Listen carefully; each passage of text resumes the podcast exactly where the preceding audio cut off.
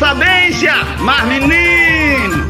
Na minha infância não existia muito supermercado, existia a venda, a venda na esquina. A venda na esquina é a venda de seu neco, aquele senhor com a caneta na orelha que fazia toda a conta bem rápido. Aí minha mãe mandava eu comprar sabonete, eu ia. Daqui a pouco mandava comprar água, água sanitária, mandava comprar uma barra de sabão, eu ia. Mas teve uma hora que eu disse, minha mãe, por que a senhora manda comprar tudo de uma vez só?